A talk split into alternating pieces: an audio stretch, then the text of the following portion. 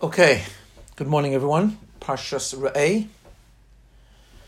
This Shabbos is not just Parshas Re'eh, it's an extremely important and special Shabbos. It's Shabbos Mevarchim Elul. It's the Shabbos that gives a bracha to the month of Elul. We start the journey of Elul, not only at Shabbos Mevarchim Elul, but it's also Erev Rosh Chodesh, meaning the day uh, before Rosh Chodesh. So Sunday and Monday is Rosh Chodesh Elul. So it's a, it's a powerful week. So let me just begin with a some highlights in the parsha. I'm not going to go through the whole overview. It's a very action-packed parsha, but there's a number of things that the Jewish people are taught that they need to do when they're coming to the land of Eretz Yisrael. They need to uh, destroy the altars of idolatry. They need to bring sacrifices specifically in Yerushalayim. We have some of the laws of nevuah, of prophecy and prophets. The law of Ir Hanidachas, the wayward city, the city that is completely or mostly a majority have turned towards idol worship and what has to be done with them. Kashrus repeats itself in this parsha. Tithing, giving the Maaser 10%. Shmita, which actually has relevance this year as the year which we're coming to from Rosh Hashanah is a year of Shmita. No doubt we'll talk about that as we get closer to, to Rosh Hashanah. We have the laws of how to send away a Jewish slave, which we'll come back to uh, later, and also the festivals. Um, the last part of this week's parsha actually is the Torah reading that is traditionally done in all the diaspora shuls, not in Eretz Yisrael, because it's always done on the second day Yontif, the last day Yontif. It's like the last day Pesach, uh, Shmini Atzeret, um, last day of, the second day of Shavuot, and the last day of Pesach, and so on. So that's what we always read because it mentions all the festivals. Now, what I want to do today is two things. I want to first of all because the Shabbos is Shabbos Mevorchim Elul, but it's a, it's a Parsha Shiur, but it's the Shabbos Mevorchim of Elul. And we've mentioned many, many times the famous Shalah, the Shalah HaKadosh that says that when we read a Parsha during a special time, inevitably the Parsha is always connected. And since this is the Shabbos that's going to give bracha, a blessing to the month of Elul, so what I want to do is I want to just highlight some insights in the Parsha and how they how they connect to the month of Elul. That's that's part one. That's what I want to do in the first part of the shiur. And then the last part of the shiur, I want to go into a particular halacha that's in this week's parsha, which we haven't talked about before, but it's a very interesting halacha. Give you a bit of an analysis, halachic analysis on it, but then actually learn an important lesson from it. So let's go through some of the highlights of of the parsha to do with the way the Mefarshim, the commentaries explain them, and how it connects to the month of Elul. So I'm going to share the screen. Give me one second here. Here we are. Okay. So the first, very, the very first part of the parsha, number one, as you can see over here, uh, says the pasuk Re'ei anoichi noisein lifneichem hayoim. Look, that I am giving. Just see that uh, Moshe Rabbeinu tells the Jewish people, see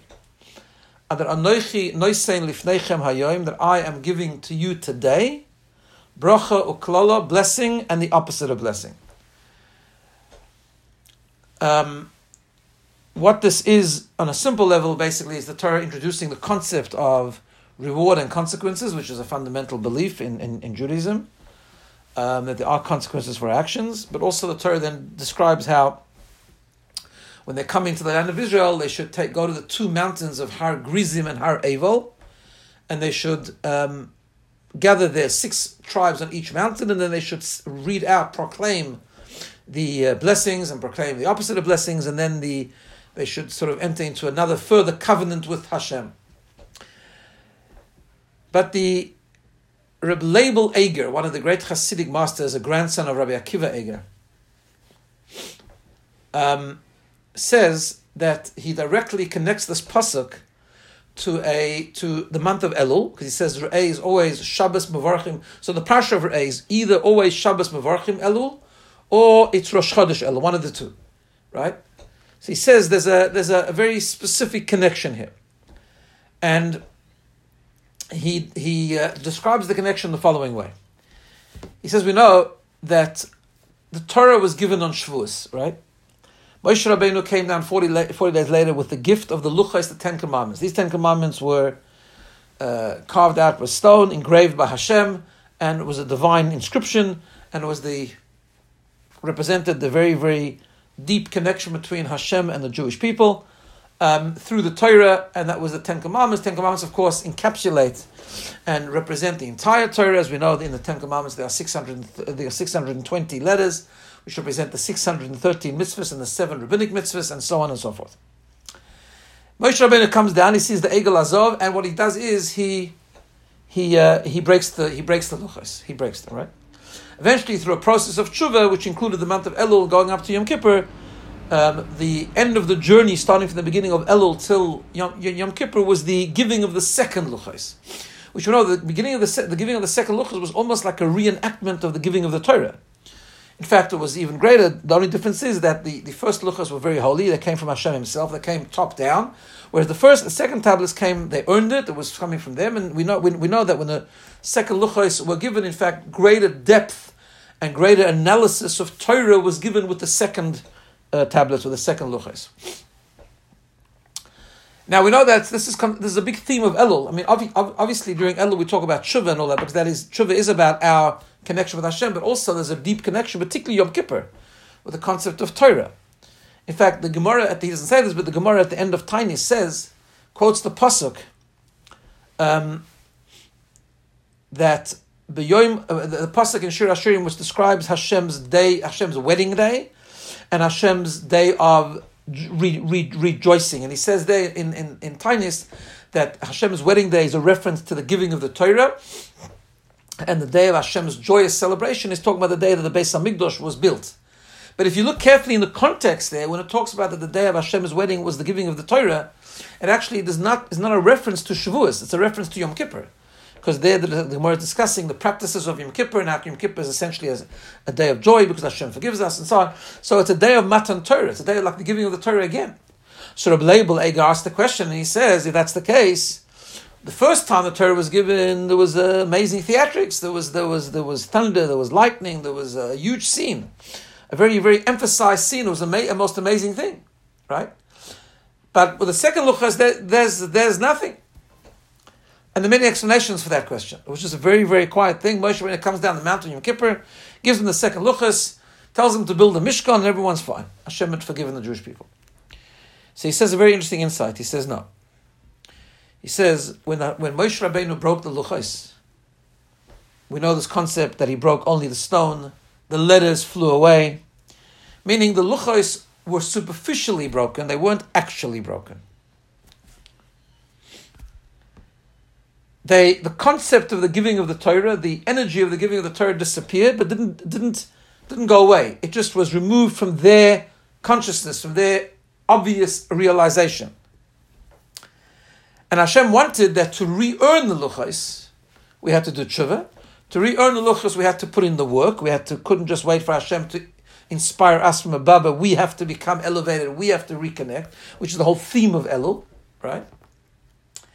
And then the second luchos came. But he says the second luchos was not a new Matan Torah. Second luchos was just bringing back the old Matan Torah, the old giving of the Torah. It was just reappearing. Matan Torah was reappearing. It didn't need the thunder and the lightning and the smoke on the mountain and so on and so forth because that was all there. There was just all of that was now coming back. It wasn't, there wasn't a new experience, it wasn't a new process. And he says this is hinted in the pasuk of Re'eh. The pasuk says, Re'eh, you need to see, you need to clarify for yourself. You have to understand the specialness of these days, the days of Elul. What are the days of Elul? Anoichi noisein, I am giving. Where do we find the term Anoichi? Aseret Sadibra is the Ten Commandments. Anoichi Hashem Elakech, I am Hashem your God. Where do we find the expression of noisein? That Hashem is giving in the present tense, giving. We say this every single day. This is part of the formula of the bracha we make on learning Torah, or a bracha someone makes when they have an aliyah to the Torah. We say Baruch Atah Hashem noisein haTorah. Hashem gives the Torah. Right? We say this blessing every day, in the morning blessings before we learn. So this is the Torah. So Hashem is asking us. Parshas Re'eh, He says, it's a call. It's a call to every single one of us. Re'eh, have a look. Understand what you're about to embark on. You're about to embark on a month, a 40 day process, a 40 day journey where the Torah is coming back to you. The connection is coming back. The difference is that it's better because you earned it this time. Or you're going to earn it this time. But whatever happened in Matan Torah, we know Matan Torah is the event of Jewish history. It's the ultimate historic event and experience of the Jewish people. It was the wedding between Hashem and us. It was the connection, the Matan Torah, the revelation of God, and so on and so forth. That happens again in Elul. I'm giving you today the concept of Anoichi and the concept of Noisein is the idea of Matan Torah. Okay. Another thing to remember just in terms of Elul, we know that Elul is a month of change, it's a month where we have to make a difference. And there's always a trap. Excuse me. There's always a trap that. Uh, sorry. There's always a trap that when we come to Elul, what happens is we, we fall into a trap of being in, having an inferiority complex and, and thinking to ourselves, what difference do I make? What difference does the individual make, right? The world doesn't seem like it's changing in general. What difference do I make? So I just mention that because I saw a beautiful little idea in the uh, brought down in a, in a, in, a, in the droshes of Rabbi Yosef of Slutsk, and he says the following. He says, if you look at this pasuk of Re'eh, it's interesting. Re'eh, right, is a command. In grammatically, it's a command. See, have a look, take note but it's a command given in the singular, not in the plural. So therefore, and, and yet the pasuk right away develops into into plural. Lifneichem means before you, plural. So it doesn't say re'ei anochi noisein lefonecha. Look, I'm giving in front of you singular. It's not consistent. It starts with re'ei. Re'ei means singular. It doesn't say re'u. It says re'ei, and then it says lifneichem. Right. So it's a bit of an inconsistency. So he says that this is the point. The person has to know that what we do as an individual, what you do as singular, affects everyone, affects you, and it makes a massive change. Whatever we do makes a very big difference, not only to ourselves, but to everyone. And that's the idea of the pasuk, re'eh, look, see, individually, see. Take note. That what you do is I'm putting this in front of everyone. Because what you do as an individual makes a tremendous difference for for for the whole, for everyone. Excuse me. Okay.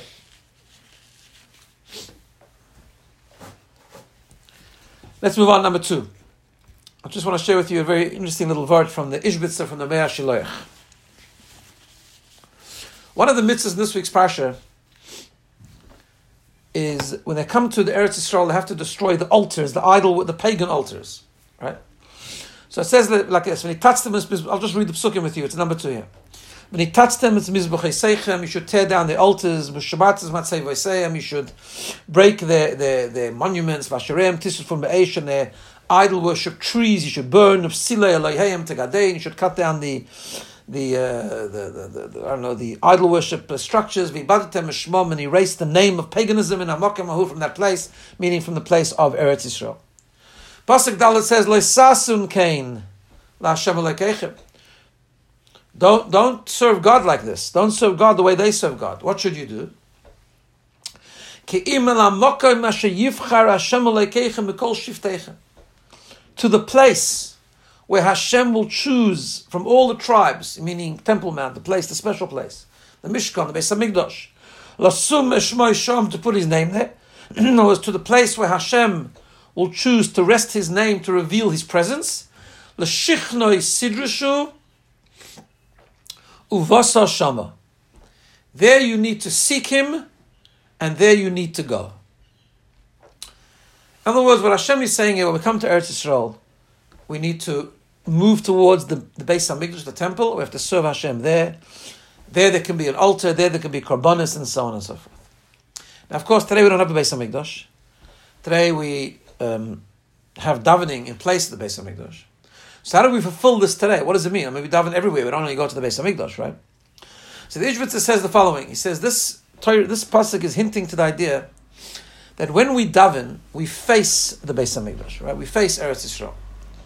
When you're in Eretz Yisrael, you face Yerushalayim. In Yerushalayim, you face the, the, the, the, the Temple Mount and so on. Why?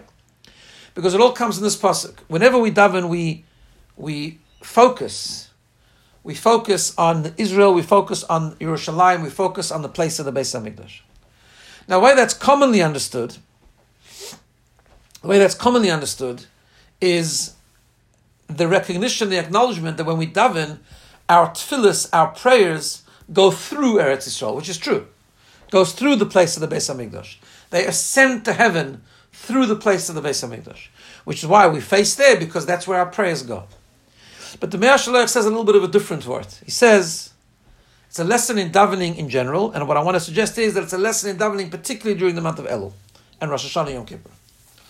He says when a person davens, a person has to focus and have kavana and reflect on the Beis Hamikdash. That's where your davening needs to face. What does that mean? Because when we davening, davening has the definition. We've talked about this concept before. Davening has the the the defin, halachic definition of bakoshas trochav, asking for your needs. It's asking for your needs.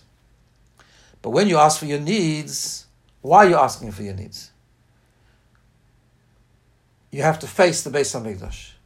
We're asking for our needs so we can be a good Jew. We're asking for, for our needs so we can serve Hashem better. The purpose of the things that we're asking for has to be the Kodesh HaKadoshim, the Holy of Holies, the pace of the Beis Hamikdash. It's not just because our prayers go through there.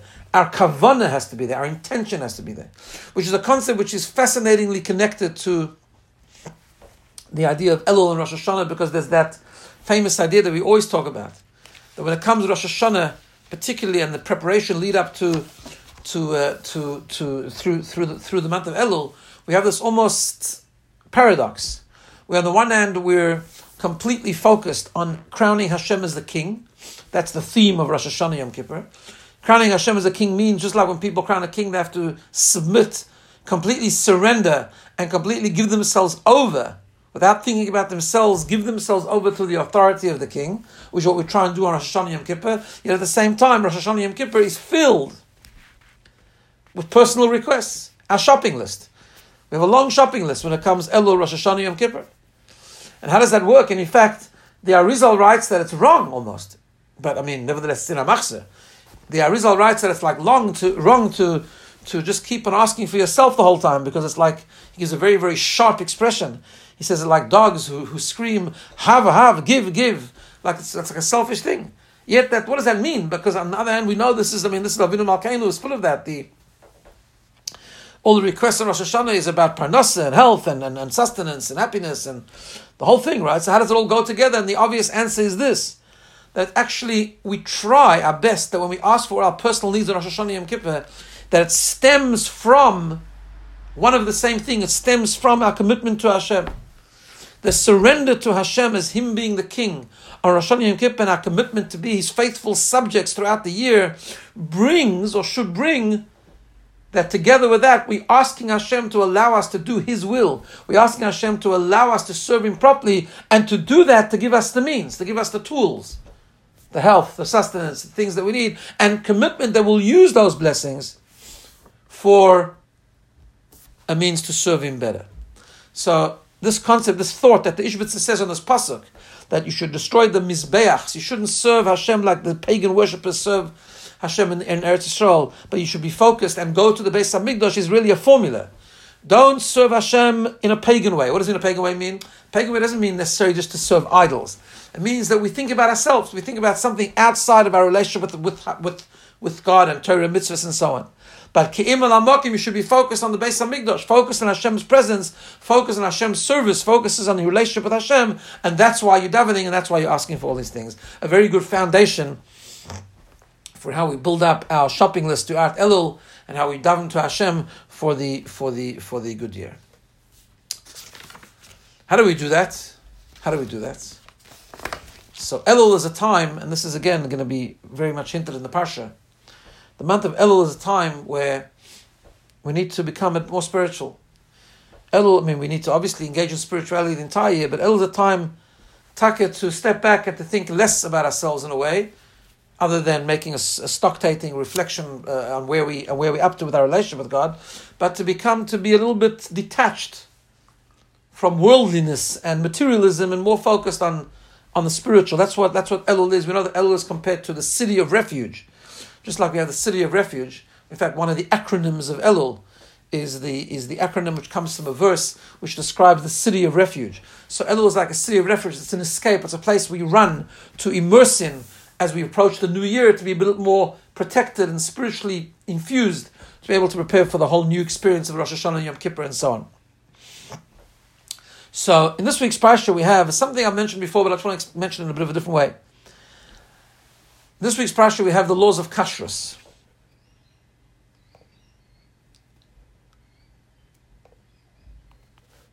Oh, okay, thank you. um, that's what comment in the chat. So this week's parsha we have the we have the uh, we have the concept of kashrus, right? But the Torah again, again, um, tells us what the simonim, the signs of kosher animals are. And we know that the signs of the kosher animals are split hoofs and chewing the cud. And there's that famous halachic analysis from the Rogachover that suggests that the signs of a kosher animal are not just signs to know which animal is kosher. In other words, one way to approach it is that Hashem says that animals are, there's certain animals that are kosher. It's got nothing to do with the signs. In other words, chewing the cud and split hoof is not what makes it kosher. It just happens to be a kosher animal. If you want to know which animals happen to be kosher, they all happen to share a certain category. They all happen to share a certain certain property, and that sharing is that that siman, that sign that they all share is the split hooves and the chewing of the cud. But he suggests that maybe it's not that way. It's not just that it's a sign to know which animals are kosher, but more than that. It's the signs themselves that create the kashrus. It's the signs that create the kosherness of the animal, right? So what? So how does that work? So spiritually, it's that, it's this idea. We all have an animal. We all have an animal which we have to refine. We have to focus and, and may help serve Hashem. So there's two signs. One is a split hoof, and the other one is chewing the cud. Now, the split hoof I've explained many times a bit differently than I'm about to explain it now. So the first thing is that an animal has to have a hoof. What is a hoof? A hoof is something that separates the animal from the ground. Right? In order to be a kosher animal, we need to separate ourselves, stand back a little bit, not be immersed in the ground. The ground is a symbol for earthliness, materialism. We have to be a little bit elevated, a little bit detached, particularly during the month of Elul. The Mepharshim bring down the month of Elul to take more time to daven, take more time to learn, be immersed in things that are more spiritual, a bit more than the rest of the year. Right? So that means de- detaching, detaching from the ground, so to speak. However, at the same time, we know that the hoof has to be completely split, right, all the way up into two parts. What that means is that although the, the animal standing on the hoof is detached, elevated, detached from the ground, yet there's an opening which exposes the ground. So what's the idea behind that? If the idea is to detach from the ground, shouldn't it be a closed hoof better? And the answer is no. Because when we detach from the ground, it always has a purpose. The purpose is not to escape the ground. The purpose is to influence the ground and elevate the ground. So yes, Elul is a time that we prepare for the new year. Elul is a time that we somewhat elevate ourselves. We stand a bit higher than earthliness and groundliness and materialism. But yet, it's with the purpose that afterwards we take it back into the world. As we live as normal people and, react, and we interact with the world, that we're influencing and inspiring and bringing the holiness, bringing that detachment, that immersion in spirituality, we're bringing it to influence the world as well. That's why this, the hoof is split to expose the ground, because the purpose is to bring it to the ground so that it should shine into the ground and whatever that ground represents. At the same time, how do we do this?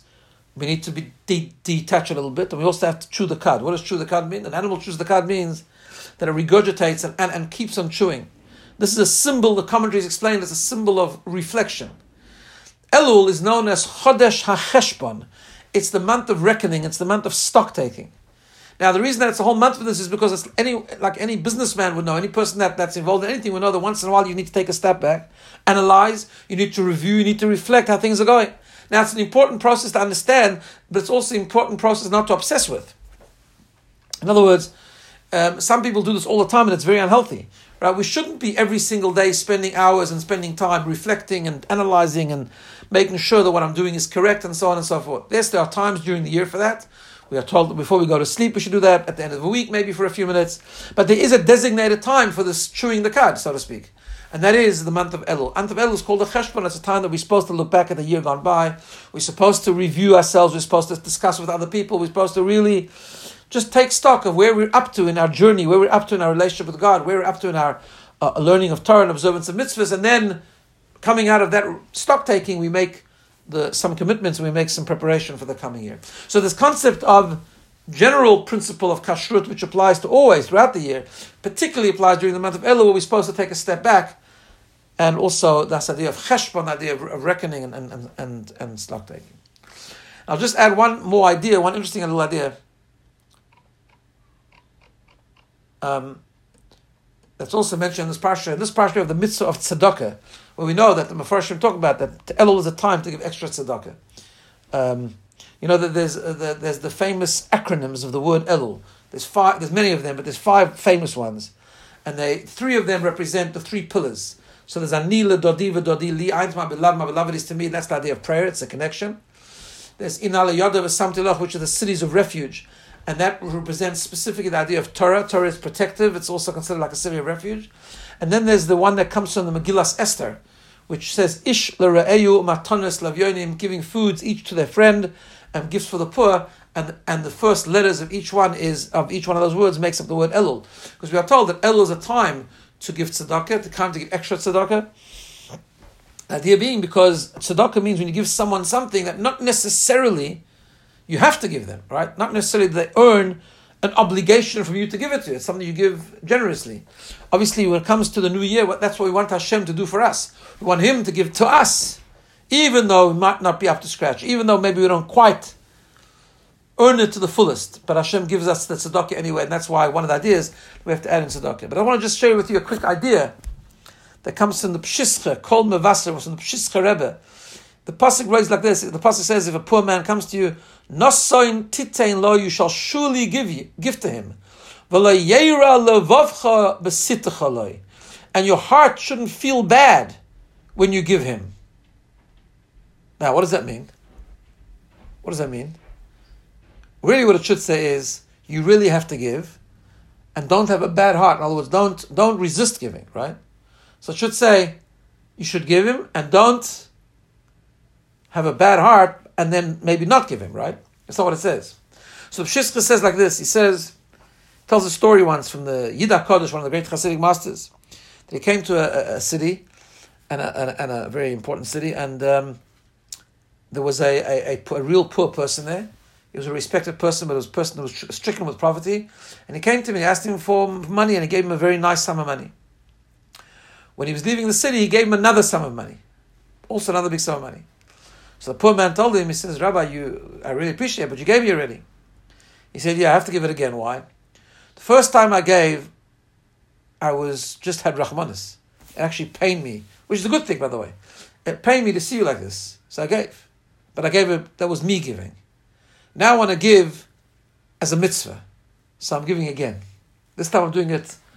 My conscience is taken care of from last time, but now I want to give it because it's really the right thing to do. In other words, the last time I gave it was it was a good thing, but it was still me. This time I want to give because I want to go out of me. I want to go beyond me. So he says that's the pshat in this pasuk. Nosain titein loy. You shall give him. And when you give him, it shouldn't be because Yeira Levavcha, your heart is feeling bad. It shouldn't only be because you're upset. That's why you're giving him. Now, it's a good thing to feel that way. By But don't don't get me wrong. It's a good thing because we are a people of Rahmanis. It's one of the traits, one of the one of the brand names of being Jewish is to have Rahmanis, to have pity on people who need. So that's that's all good, but it's not the ultimate. The ultimate is to give because we we not because we need it for ourselves it, we personally gain from it, but we should give it because it's a mitzvah to give. And that's what the Pasuk is saying. Nasa and titin you should give. You shouldn't have a bad heart when you give him. Because the ultimate giving is to give selflessly, completely selflessly. Selflessly means not even to, to clear your own conscience. Okay, so that's a bunch of ideas from the Parsha, all connected to Elul, and it gives us a bit of a, a, a, a head, a bit of a uh, heads up, so to speak. A, a what's what's the word I'm looking for? It gives a bit of a pre warning so we get in early. You know, when it comes Elul, always people, the problem with the month of Elul is that people always say it's a whole month. Right? If we were given one day of Elul, this is it, this is the day you've got to make preparation, maybe we take it more seriously. But we, we, we, we, we given a whole month. So what people do is they leave it, uh, you know, we've got plenty of time. So we have to say beat the rush. We shouldn't do that. We should already before Elul, the Shabbos coming up to the Shabbos that gives a bracha to Elul. Take it seriously. Take these lessons, and Elul becomes a bit of a different month. This year maybe a bit more challenging. It doesn't matter. If Hashem put us here, we can do it. And uh, these things to to think about and to think about upgrading a little bit during the month of Elul in order to make proper and meaningful preparation for Rosh Hashanah and Yom Kippur. Okay.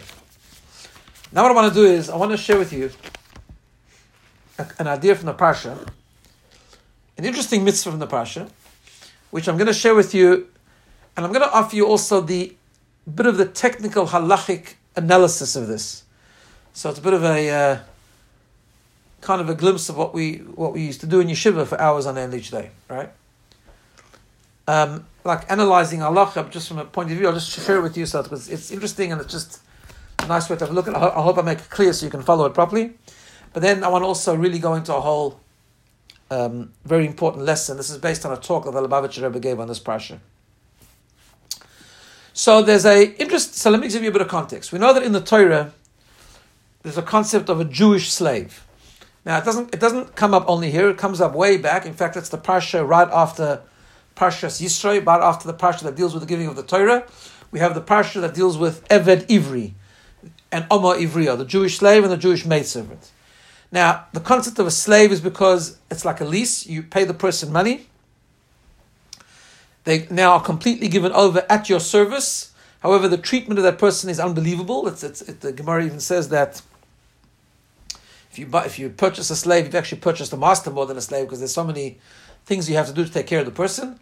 It's not a slave that you can abuse in any way. Chas v'sholem. On the contrary, it's not the slavery the way we understand slavery today nevertheless, we still don't, we still don't have it today, but it's a different type of slavery. It's more like a complete contractual lease on the person, and the person's at the master's disposal disposal to do any meaningful work. I'll just give you an example. For example, you're not allowed to, but anything you ask the slave to do has to be meaningful. So you can't ask the slave to pour you a cup of water if you don't want the cup of water, just to get him, get him to be busy. You're not allowed to do that, right? That's one of the halachas we learn about. So that's uh, that's a concept. Okay. What is the halacha with the slave? We know that the Eved Ivri, for example, the Jewish slave, there, are separate halachas that govern what we call a, a Eved Kanani, a non-Jewish slave, a Canaanite slave. But this is what governs the Eved Ivri. The Eved Ivri works for six years, and after the six years, he goes free, right? Um, then there's, in, not in this week's Parsha, but in Parshas Mishpatim, we learn if he doesn't want to go free, then you have to pierce his ear, and then he works for you till the Jubilee year, and then he goes free. Okay. The halacha in this week's parsha, we find an interesting halacha. So you, you have a guy that's that's your slave. You paid very good money for it. I don't know. So let's say you pay sixty thousand dollars, six hundred thousand dollars, whatever the case is, for this person to work for you for six years. And then the time is up. The sixth year comes, and the guy goes free. Says the parsha number five. When you send him free from you, do not send him away empty-handed. There needs, the Torah describes here something we refer to in Hebrew as ha'anokah. Ha'anokah means to bestow upon him extra. It's like a severance package, an extra, an extra package you have to give the person when they, when they go away. Says the pasuk, ha'anek ta'nikloi. When he leaves you, don't just say you've paid the wage and that's it. You have to furnish him. You have to give him more. Give him from the resources that you have. Mitzoincha from your flock, Migornecha from your uh, threshing floor, Miyikvecha from your vat, all the things you have, give some of it away to him. All the blessings Asher Beirachacha Hashem Aleikecha that Hashem has blessed you with, Titein Loi, you need to give him. Now, the Sefer HaChinuch is a book. There's a book called Sefer HaChinuch. I've quoted many times. The Sefer HaChinuch is a book that um, in his time there were many such great sages, like the Rambam and the Ramban and so on, who made it their task to compile a book listing the 613 mitzvahs. It's called the Moinah mitzvahs. Not an easy task because actually it's very hard to know exactly if you look at the Torah. We know the 613 mitzvahs, but actually if you look at the Torah, there's more than 613. So obviously some belong to others, some aren't counted, some are counted, and so that, that's why it's a whole science, it's a whole skill to, to know what are the 630 mitzvahs. So the Sefer HaChinuch was one of those that set about, a very great sage, um, to list the 613 mitzvahs. The way he does them is he lists them, he gives a few very brief laws about them, and sometimes he also learns a lesson from them. And he gives you like, you know, where does it apply, when does it apply, who does it apply to, and so on and so forth. So in this week's parasha, the Sefer HaChinuch brings down this mitzvah of ha'anokah, that severance package, that extra that you have to give the slave, the Jewish slave, when he leaves you after six years. And says the Sefer HaChinuch the following, and this is number five. The noiheges mitzvah zu, this mitzvah applies bischorim and whether it's for males or females, no matter who owns the slave. Bati says it only applies bisman habayis, it only applies in the time of the Beis Hamikdash in its pure form.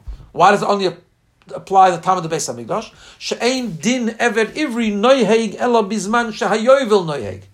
Because the, this whole structure, the structure and the laws that apply to what we call a Hebrew slave, a Jewish slave, only applies when there was a Beis Hamikdash and they had the laws of Yovel.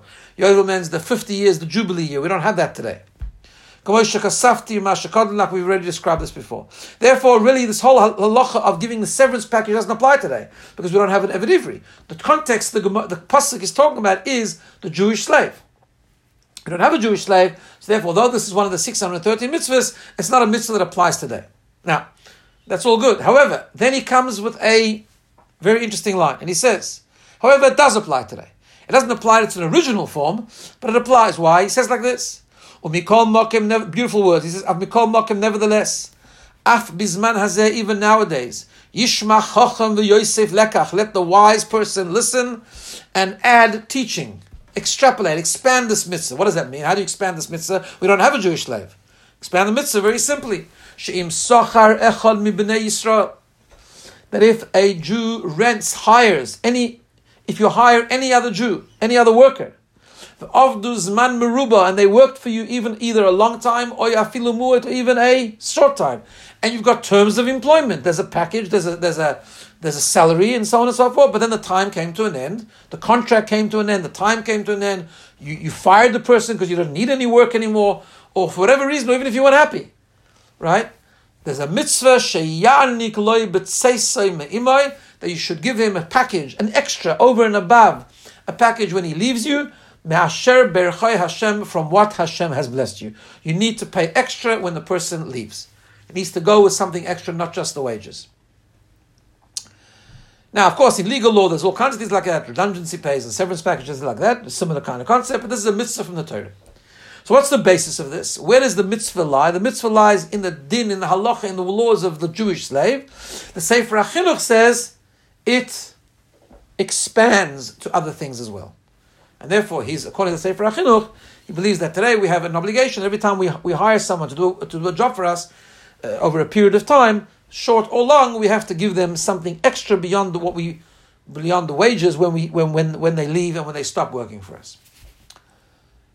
Um, how much you have to give and what you have to give, that's all a big discussion in the poskim, and there's, and there's all kinds of different suggestions, and depends on the minhag, the custom of each community, and so on and so forth. But there is this concept to do this. Now, from a halachic point of view, there's a there's a there's a commentary on, on the Sefer HaChinuch, and who normally the Sefer HaChinuch is one is a writer that normally follows the view of the Rambam.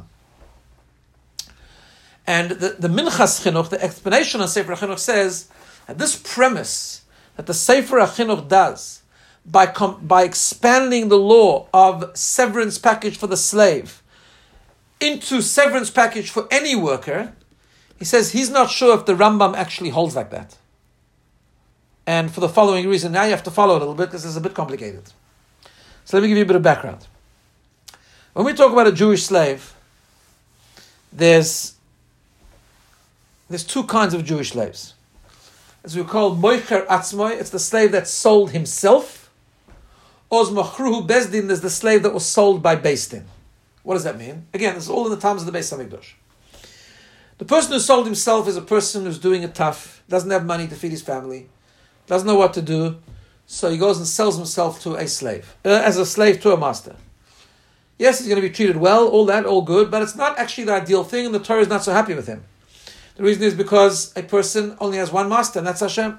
Although we work for people, but to give ourselves over to a, to a, to a person in, in, in the structure of a servant master relationship, that's not such an encouraged thing. It works, but it's not such an encouraged thing because we are Hashem's slaves and no one, no one else's. Okay. But that's the person who does it. Then there's a situation where the Din sells a person. And this, the typical classic case is where a person where a person um, stole, and of course the mitzvah when you steal is to return the last article or to return the value of the last article. This is a person that's really used it, it's gone away, doesn't have the money, he has no money to return what he stole, and therefore he gets sold as a slave. Beis Din can sell him as a slave in order to pay for the thing that he stole. Okay. In the Gemara in the Talmud, there's a big machlokes, a big dispute. And it's all about how you analyze the verses and the psukim and so on and so forth. But there's a big dispute. If the severance package that is talked about in our parsha, does that apply to both slaves, both the one that sold himself and the one that Beis Din sold him? Or perhaps it only applies to the one that Beis Din sells him. But the one who sells himself doesn't get that severance package. Now, one suggestion, and, and there's a, two, two opinions in the Gemara about this, all about how you interpret the psukim. Of course, now's not the time to go into that at length. But a suggestion has been made by the Minchas Chinuch that this will depend, if either view will depend, if in fact this law can expand to other workers. So he says the following If the Torah says that whatever kind of slave you have, whether it's someone who sold himself or someone that was sold by a Beis Din needs to get a severance package, then it makes sense that it's uh, maybe not even unique to slaves. It's actually something that both slaves have to get, and maybe by extrapolation, it can be other workers as well. But if you see that if you learn the Torah, if you interpret the Torah, that the severance package mitzvah, right? The severance package mitzvah is specific to the slave that was sold by Based it doesn't even expand to the other slave who sold himself. Then maybe it doesn't expand to anything else either. Maybe it's just unique to a slave that was sold by the Din who needs to get a severance package. And that's the way he concludes, and he says that if you look in the Rambam, therefore, the Rambam when he talks about, I'm just going to we're just going to do one line of the Rambam. I'm going to just show you in a second. I'm going to highlight it. See, right? The Rambam says, Moicher Atzmoy, a slave that sold himself, Ein Ma'anikin does not get the severance package. Mochru Beis Din, Based sells it does. In other words, the Rambam follows that view in the Talmud halachically, that this mitzvah of severance package only applies to one type of slave. And therefore, it's not so simple that halachically it can be expanded to other people, other workers. Which is interesting because the chinuch, who normally follows the Rambam, says it does, it applies to all workers.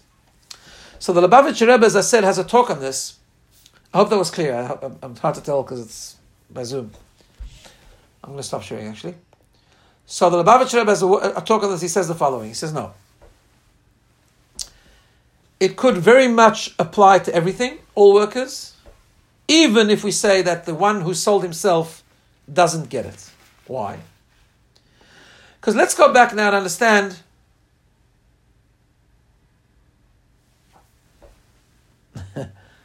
Good question. Wouldn't that wouldn't that encourage people to to steal? No, it's not. I guess not because it's not. Even though it's it's a very good working relationship, but it's not a very nice thing to be sold as a slave. And hopefully, that uh, being sold as slave itself would incentivize people not to steal. I hope. I can imagine. But but he explains the following. Let's go back to this essential concept of why a person needs a severance package. There's two ways to explain it. One way to explain it is and the Torah says, you know, when you when someone works for you, you got to pay them, right? It's part of the obligation. It's a normal thing, ethical thing. When someone works for you, you pay them a salary. Comes along the Torah and gives us what's called a chidush. A chidush means a new idea, novel idea. That part of the package, part of the part of the structure, part of the pay structure, part of the salary structure has to include a, a package at the end. Now that's a very novel idea. I mean, why if I if I hire you for to work for me per hour and per month, whatever the case is, and I pay you $25, $30, $50 an hour, whatever the case is, why should a salary structure include that at the end of the three months that the contract ends, I have to, uh, above the salary that was the value of your work, I have to give you another package? Why? Okay, but the Torah says that. Now we have a principle that whenever the Torah gives a novel idea, a novel idea can never be expanded to other stuff. A novel idea is unique to the circumstance. In other words, if the Torah says, you know, I'm going to tell you something you wouldn't have thought of yourself, and it's really logical, but this is what I want you to do, it's a chidush, it's something novel. Novel things stay with a novel idea and then don't get extrapolated to other things. Because I don't know if it applies to other things.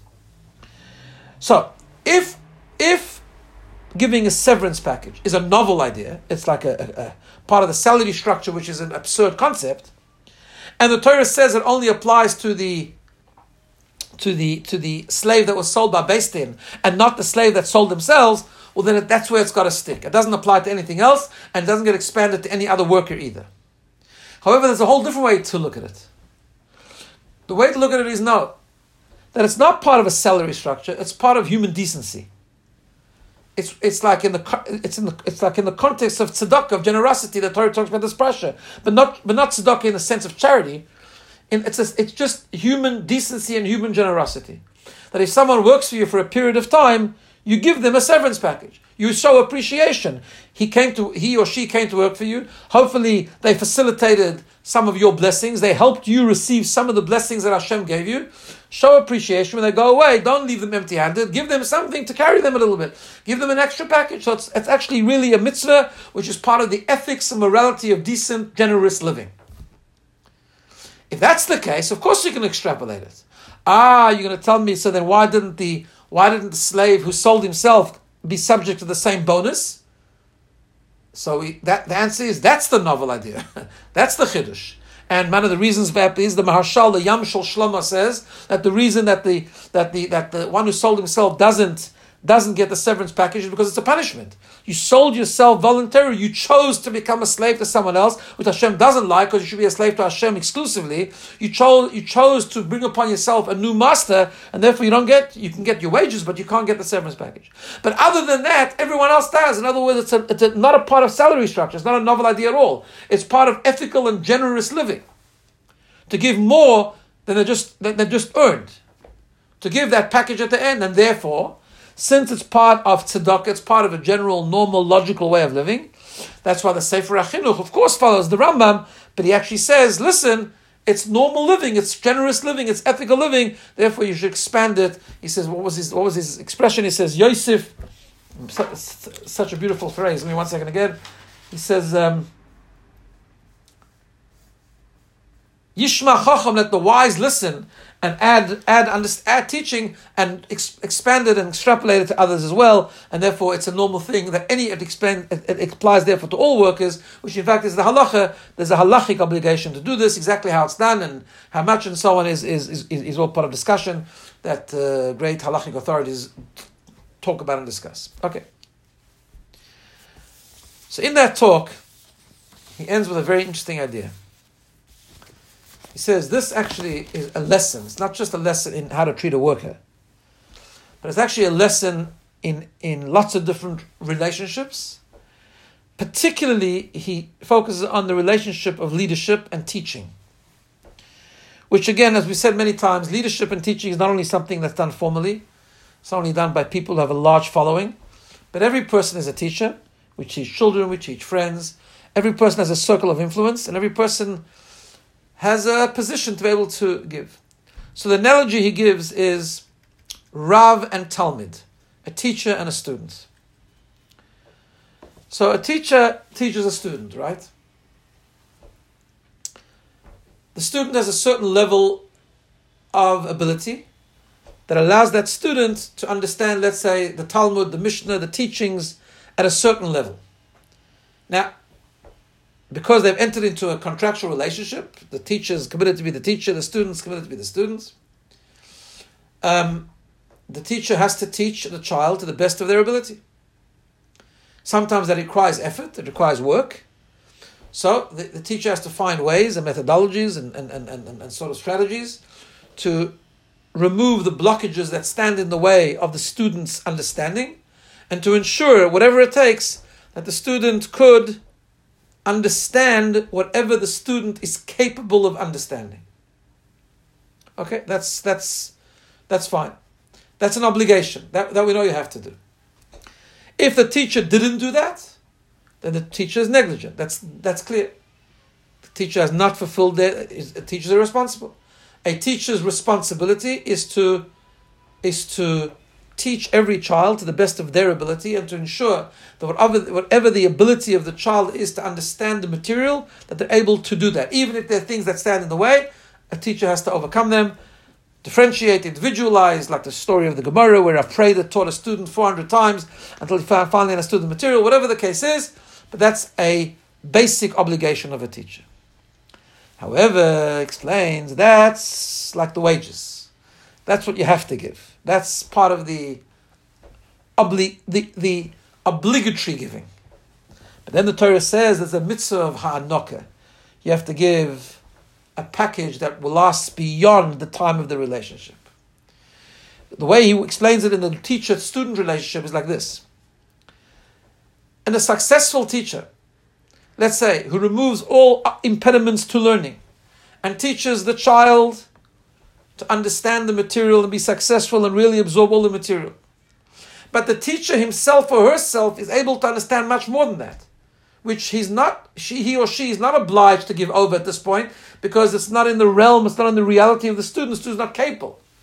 Right? What the stu- what the teacher obliged to do is to take what is applicable to the, to, to the student and, and, and feed it to them and give it to them in the best possible way comes along the Torah and says, if you spent a year or two or three with that student, and you were a very successful student, a very successful teacher, and you gave to that student everything you were obliged to give, but not more, there's a mitzvah you haven't fulfilled. It's great, you've been successful, but there's a mitzvah you haven't fulfilled. Because what you have to give the student is the ability to go beyond the time of the relationship. The ability to have a package that will stand in that student's stead beyond the relationship, the skills, the tools that the student can now take away and use and invest in his or her, own learning that will, that will facilitate and, and, and, and make it possible for that student eventually to discover that which the teacher is capable of doing. That's what he calls spiritual ha'anaka, spiritual severance package. Where whenever you have a relationship of influence or leadership or teaching with anyone, that you don't only give them what they're capable of getting, which is also a good level. You don't only invest the effort to give them what they're capable of getting at that point of time, which is the obligation part of the relationship, but in the spirit of ethical generosity, you do much more for them. You feed them with tools, you give them the capability, you give them something that's not only during the relationship, the salaries during the relationship, but you give them something which is much which they're capable of doing and capable of taking with them beyond the relationship. You give it from the things that Hashem has blessed you with. That's the, that's the expression of the pasuk. Give them from your threshing field, from your fields, from your sheep, from your flock. Give them something that's in your world that they can take with them and eventually, through their work of their own, reach the world that you were able to reach as well. And he ends off by saying that Hashem is that same relationship with us. That we know that when Mashiach will come, and Hashem will give us the ultimate reward about which He speaks about at the beginning of this parsha. It won't only be the reward that was the reward of our world, but what's written in many places is that what Hashem will reveal to us. When Mashiach comes, He will reveal us His infinite presence. He will reveal to us what He got out of our mitzvah, so to speak. He revealed to us the revelation that He got something that is infinite and beyond our world. And He'll expose us to His world, not just to our world, and give us that extra bit of reward as well when when when we complete the journey, when we complete the whole six millennia, like the slave completes the six the six years of working, when we complete our six years of working, which is leading up to Mashiach, the reward will not only be the, to reward us what we relate to, what the reward in our world, but it will be a, a, a, package that is much beyond our world, and it will be a glimpse into Hashem's world. How do we do this? By fulfilling this mitzvah of Ha'anaka, then we have a physical or spiritual, then we have a relationship with someone that that we we we are obliged to invest because of our commitment, but we give them much more than that, that when they finish with us, we give them from our world to take with themselves, they can access our world with time and be able to enter and to be successful in what is our world, not only is their world, which is much more beyond and way more beyond what they were able to reach as the, during the time that we had the relationship with them. Okay, that's the uh, that's the thought for the day and uh, wish everyone a great day and a good week.